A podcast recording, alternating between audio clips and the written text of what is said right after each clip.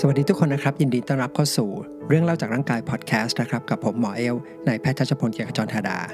สวัสดีค่ะหมอขวัญค่ะ กลับมาพบกันอีกครั้งนะคะ ในเรื่องของ home isolation กับโควิดค่ะก็ตามนั้นนะครับ วันนี้เราก็จะมาคุยเรื่องของ home isolation ซึ่งก็คือสมมติเราติดโควิดเสร็จแล้วเนี่ยแล้วเราไม่สามารถหาโรงพยาบาลได้ แล้วเราต้องอยู่บ้าน เราจะทำยังไง หลักๆนะครับหัวข้อในวันนี้เนี่ยจะแยกเป็น 2 ส่วนใหญ่ๆด้วยกัน ส่วนแรกก็คือว่าเมื่อเราติดโควิดแล้วเราต้องอยู่บ้าน เราจะดูแลรักษาตัวเองยังไงบ้าง ก็คือเหมือนกับเราทำหน้าที่เป็นหมอพยาบาลดูแลตัวเองเนี่ยเราต้องทำอะไรบ้าง ส่วนที่ 2 ก็คือ ถ้าสมมติว่าที่ที่เราอยู่เนี่ยเอ่อเราไม่สามารถกักตัวแยกจากคนอื่นได้ เราต้องอาศัยอยู่ร่วมกับคนอื่นในครอบครัว เราจะป้องกันไม่ให้เราเผยแพร่โรคนะครับ ให้กับสมาชิกในครอบครัวหรือว่าเพื่อนๆเนี่ยได้ยังไง สำหรับ episode นี้นะคะ ก็ต้องขอบคุณสปอนเซอร์ของเรา SLC Group Endless Beauty ความงามที่เป็นคุณ ขอบคุณค่ะ โอเค ก็เริ่มเลยนะครับ ส่วนแรกสุดก่อนก็คือเรื่องของว่าถ้าเราป่วยแล้วเราอยู่บ้าน ไม่มีหมอพยาบาลช่วยเหลือเราเนี่ย เราจะดูแลรักษาตัวเองกันยังไง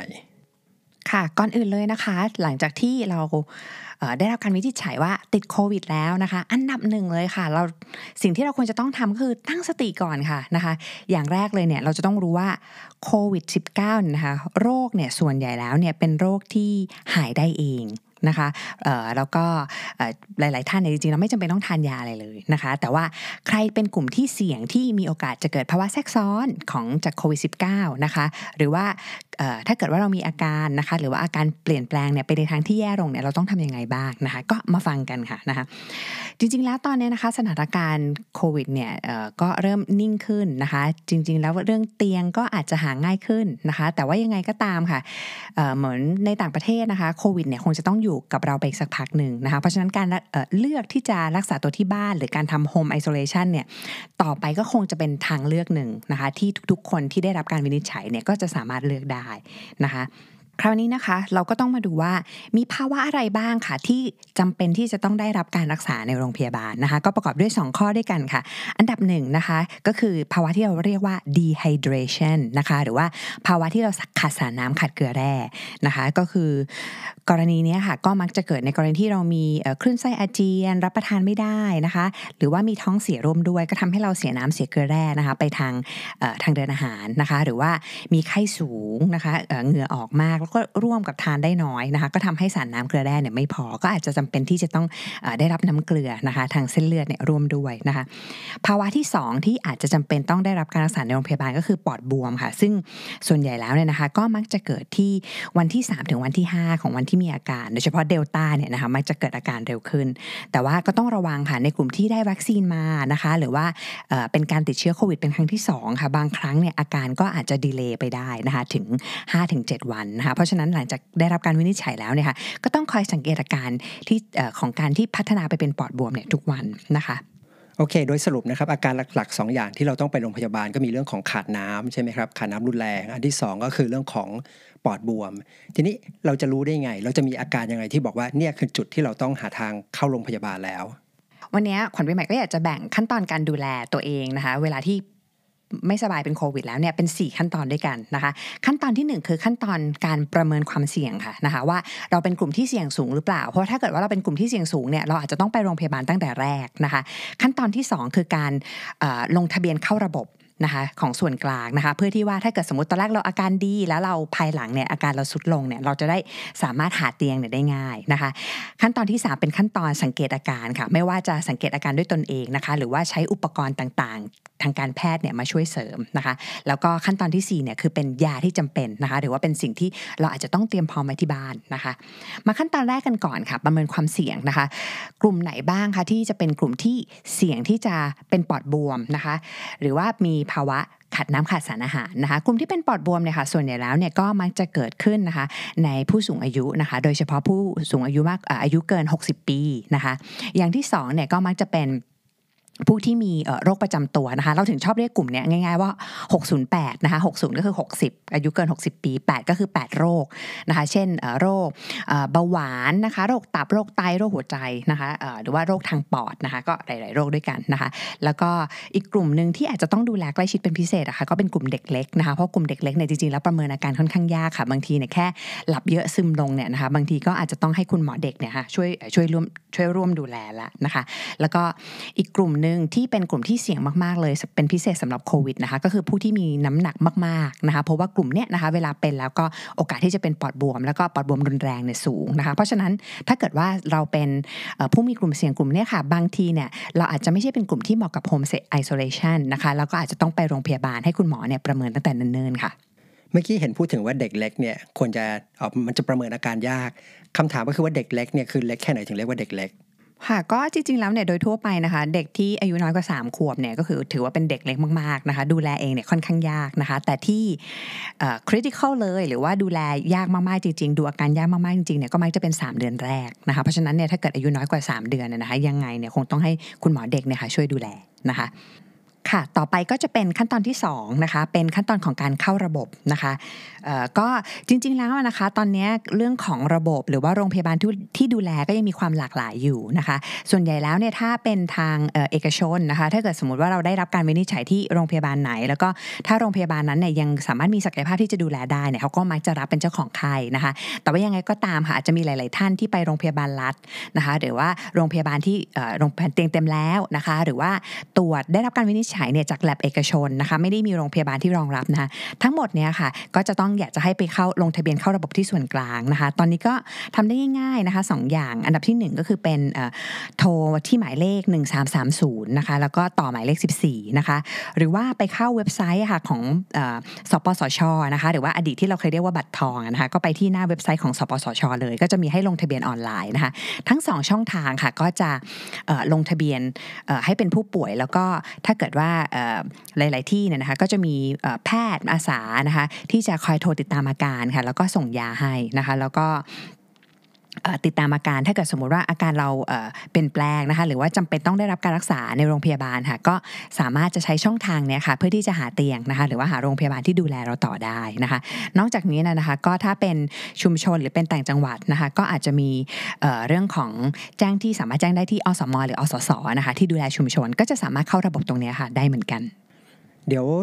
ตรงลิงก์ของสวสชกับเบอร์โทรศัพท์นี่เดี๋ยวเราจะใส่ไว้ให้ตรง description นะครับใน YouTube แล้วก็หรือว่าในใน Facebook ก็จะลงโพสต์ไว้ให้นะครับ ก็สามารถไปดูได้ถ้าใครต้องการ ค่ะ ต่อไปเป็นขั้นตอนที่ 3 นะคะ ขั้นตอนของการสังเกตอาการนะคะกับการใช้อุปกรณ์ต่างๆ ทางการแพทย์ค่ะ มาช่วยดูว่าอาการเราเปลี่ยนแปลงไปในทางที่ดีขึ้นแย่ลงยังไงนะคะ อันดับแรกเลยค่ะ สังเกตอาการนะคะ ก็อยากจะให้สังเกตอาการ 4 อย่างด้วยกันค่ะ ที่จะเป็นทรายที่สำคัญค่ะว่าเราจำเป็นต้องไปโรงพยาบาลหรือเปล่านะคะ ข้อหนึ่งเลยนะคะ ก็คือถ้าเกิดว่าเรามีไข้นะคะ อุณหภูมิเนี่ยสูงกว่า 38.5 องศาเซลเซียสนะคะมากกว่า 2 วันขึ้นไปนะคะ ตรงนี้ค่ะจะใช้ปลอดแบบที่อมใต้ลิ้นนะคะวัดที่รักแร้หรือจะใช้แบบยิงอุณหภูมิก็ได้นะคะสำคัญคือดูที่เทรนด์นะคะแล้วก็ข้อ 2 เลยนะคะ ก็ถ้าเรามีอาการหายใจเหนื่อยขึ้นนะคะ โดยเฉพาะที่ถ้าเดินไปเดินมาแล้วเอ๊ะมันเหนื่อยกว่าปกตินะคะ หรือว่าถ้าเราสามารถนับอัตราการหายใจได้นะคะ จับเวลาว่าใน 1 นาทีนะคะการอัตราการหายใจของเราเนี่ยมากน้อยแค่ไหนปกติอาจจะอยู่ที่สักประมาณ 12-20 ครั้งนะคะ ถ้าเกิดว่าอัตราการหายใจเนี่ยมากกว่า 22 ครั้ง 24 ครั้งขึ้นไปเนี่ยนะคะ หรือว่าเร็วขึ้นเร็วขึ้นทุกวันเลยที่เรานับเนี่ยนะคะ อันนี้ก็อาจจะเป็นทรายหนึ่งค่ะว่าปอดเราเนี่ยมันทำงานได้น้อยลงนะคะ ขั้นตอนอาการที่3นะคะก็คือว่าอาการเจ็บหน้าอกเวลาหายใจนะคะ หรือว่าอาการเจ็บหน้าอกเวลาที่เราหายใจลึกๆนะคะแล้วก็อันที่ 4 ก็คืออาการของการขัดสารน้ำขัดเกลือแร่นะคะ ก็คือถ้าเกิดว่าเราทานไม่ได้เลยนะคะ มีคลื่นไส้อาเจียนหรือว่ามีท้องเสียร่วมด้วยนะคะ ถ้ามี 1 ใน 4 อาการนี้ค่ะก็อาจจะต้องมาดูแล้วว่าเราจำเป็นที่จะต้องไปโรงพยาบาลหรือเปล่านะคะ ทีนี้อาการของการขาดน้ำเนี่ยมันมีอะไรบ้าง เราจะรู้ได้ยังไงว่าถึงจุดที่ขาดน้ำในระดับที่เรียกว่าควรจะไปโรงพยาบาลแล้ว ค่ะจริงๆแล้วอาการของการขัดน้ำขัดเกลือแร่เนี่ยมันบอกยากเหมือนกันนะคะถ้าเกิดว่าสังเกตอาการง่าย ๆ เลยที่บ้านเนี่ยก็คงจะเป็นเรื่องของอ่อนเพลียไม่มีแรงนะคะ หรือว่าเดินเหินเลยไม่ไหวนะคะปัสสาวะเข้มนะคะ หรือว่าปัสสาวะเนี่ยออกน้อยลงนะคะ ถ้าเราจับชีพจรเนี่ยก็จะรู้สึกว่าชีพจรเนี่ยเต้นเร็วขึ้นนะคะปกติชีพจรเราก็จะอยู่สักประมาณ 60ถึง80นะคะแต่คราวนี้ถ้าเกิดว่าเร็วขึ้นขึ้นขึ้นใกล้ๆ100เนี่ยนะคะก็แสดงว่าร่างกายเนี่ยอาจจะบ่งว่าร่างกายเนี่ยขาดน้ำขาดเกลือแร่อันนั้นก็เป็นทางหนึ่งที่จะช่วยดูได้นะคะคราวนี้ค่ะนอกจากสังเกตอาการต่างๆ เหล่านี้แล้วนะคะ ก็อาจจะมีการใช้อุปกรณ์ต่างๆนะคะ หรือว่า maneuver ต่างๆ ที่เอามาช่วยนะคะ อันแรกเลยก็คือคงจะเป็นที่เราเห็นขายกันตามอินเทอร์เน็ตเยอะๆ ก็คือเป็นเครื่องวัดออกซิเจนปลายนิ้วนะคะ หรือว่าเป็นออกซิเจน saturation machine นะคะ ก็คือเครื่องเนี่ยเราจะเห็นว่าเป็นเครื่องเล็กๆค่ะเป็นสี่เหลี่ยมผืนผ้านะคะ คล้ายๆที่หนีบผ้าแต่ว่ามีจอมอนิเตอร์ตัวเลขนะคะขึ้นมาข้างบนนะคะ ก็คราวนี้สำคัญเลยก่อนที่เราจะใช้อุปกรณ์อันนี้นะคะ เราก็คือ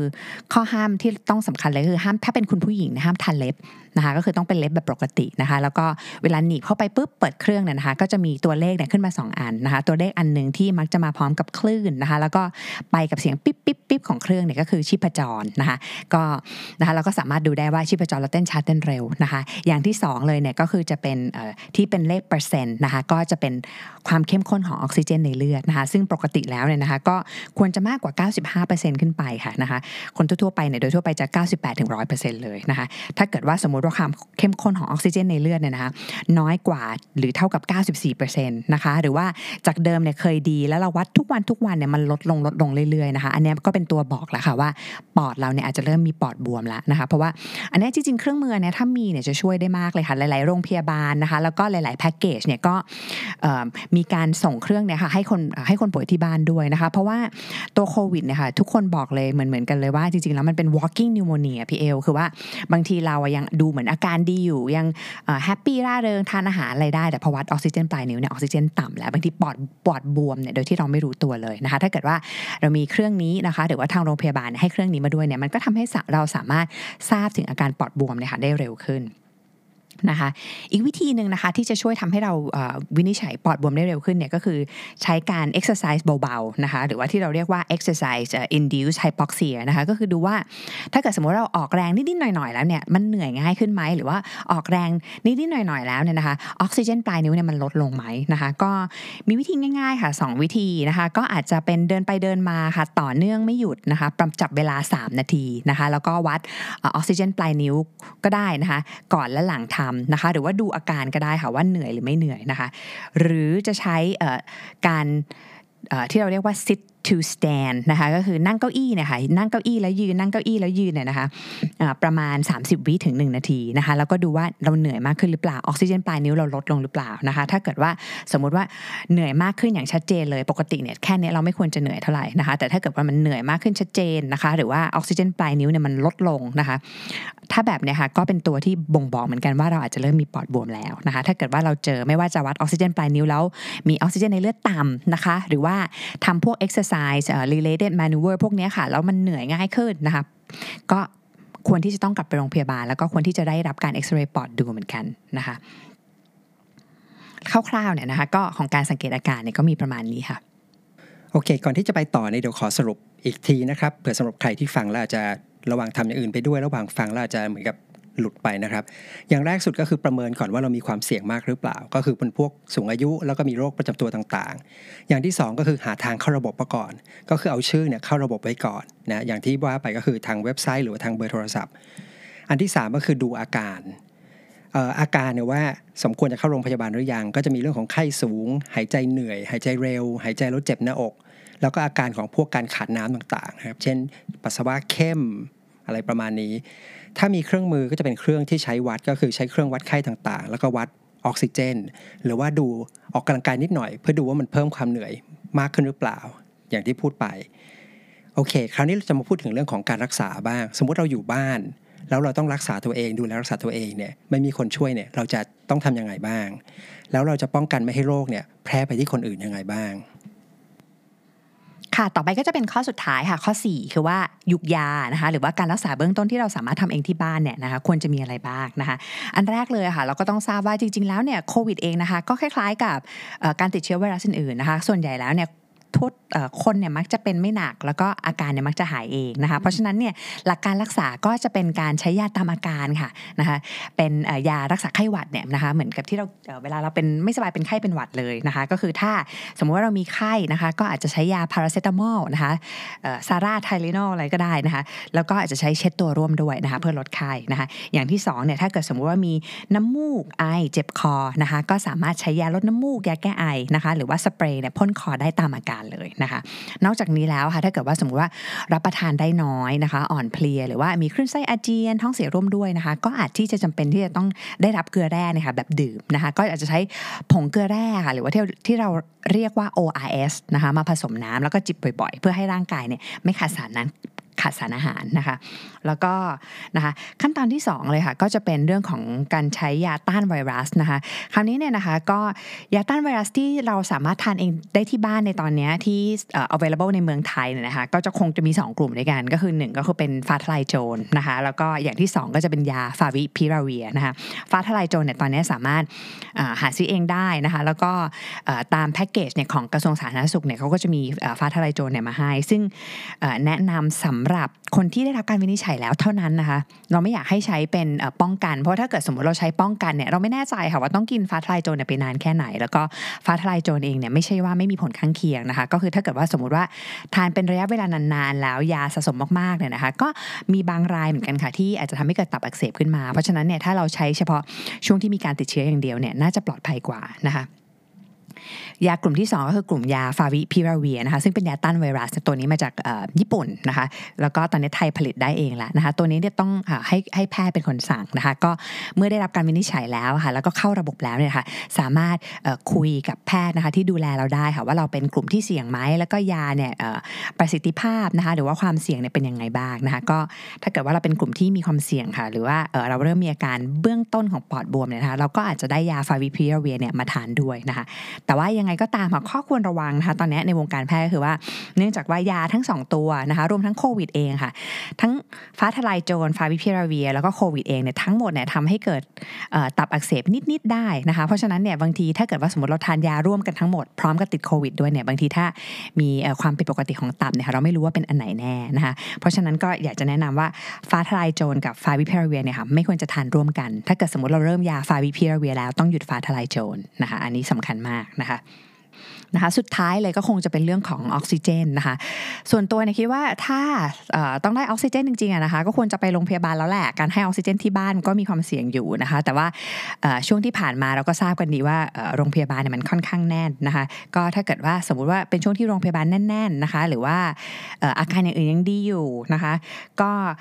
อาจจะสามารถให้ออกซิเจนนะคะเองที่บ้านได้โดยทาร์เก็ตนะคะหรือว่าเป้าหมายของเราเนี่ยก็คืออยากจะให้ออกซิเจนปลายนิ้วอะค่ะอยู่ที่ช่วงประมาณ 94-96%นะคะแล้วก็อาจจะมีอีกวิธีหนึ่งค่ะคือการนอนคว่ำการนอนคว่ำเนี่ยก็จะสามารถทำให้ออกซิเจนในเลือดเนี่ยดีขึ้นได้ แต่ว่ายังไงก็ตามค่ะถ้าสมมติว่าจำเป็นที่จะต้องได้ออกซิเจนแล้วนะคะหรือว่าออกซิเจนในเลือดต่ำแล้วค่ะมันก็มีการรักษาอื่นๆ เช่นยาต้านไวรัสอื่นๆ หรือว่ายาลดการอักเสบอื่นๆนะคะที่คุณหมออาจจะพิจารณาให้เพิ่มได้นะคะเพราะฉะนั้นก็ถ้าเเป็นไปได้ค่ะ ถ้าเกิดว่ามีเตียงนะคะ ก็อยากจะให้ถ้าต้องใช้ออกซิเจนเนี่ยอยากให้ได้รับการรักษาในโรงพยาบาลมากกว่านะคะก็คร่าวๆค่ะก็จะประมาณนี้ค่ะการดูแลรักษาตัวเองในช่วงที่ได้รับการวิจัยว่าเป็นโควิด -19 นะคะโอเค ก็จบเรื่องของการดูแลรักษาตัวเองแบบง่ายๆนะครับ เราก็ยังเหลืออีกหัวข้อหนึ่งก็คือเรื่องของการปฏิบัติตัว เมื่อเราป่วยเป็นโควิดแล้วต้องอยู่ร่วมบ้านกับคนอื่นๆ ในครอบครัวทำยังไงถึงจะลดความเสี่ยงที่จะให้คนอื่นเนี่ยไม่ติดโรคไปจากเรา แต่เสียดายว่าเวลาเนี่ยมันหมดแล้วนะครับ แล้วก็เนื้อหาที่เหลืออยู่ก็คงอีกพอสมควร ก็เลยอยากจะขอตัดจบตรงนี้นะครับ แล้วก็ที่เหลือเนี่ยเรามาต่อกันใน episode หน้าสำหรับวันนี้ก็ขอขอบคุณทุกคนนะครับที่ติดตามฟัง แล้วเรามาพบกันใหม่ใน episode หน้านะครับ สวัสดีครับ สวัสดีค่ะสำหรับเอพิโซดนี้นะคะ ก็ต้องขอบคุณสปอนเซอร์ของเรา SLC Group Endless Beauty ความงามที่เป็นคุณ ขอบคุณค่ะ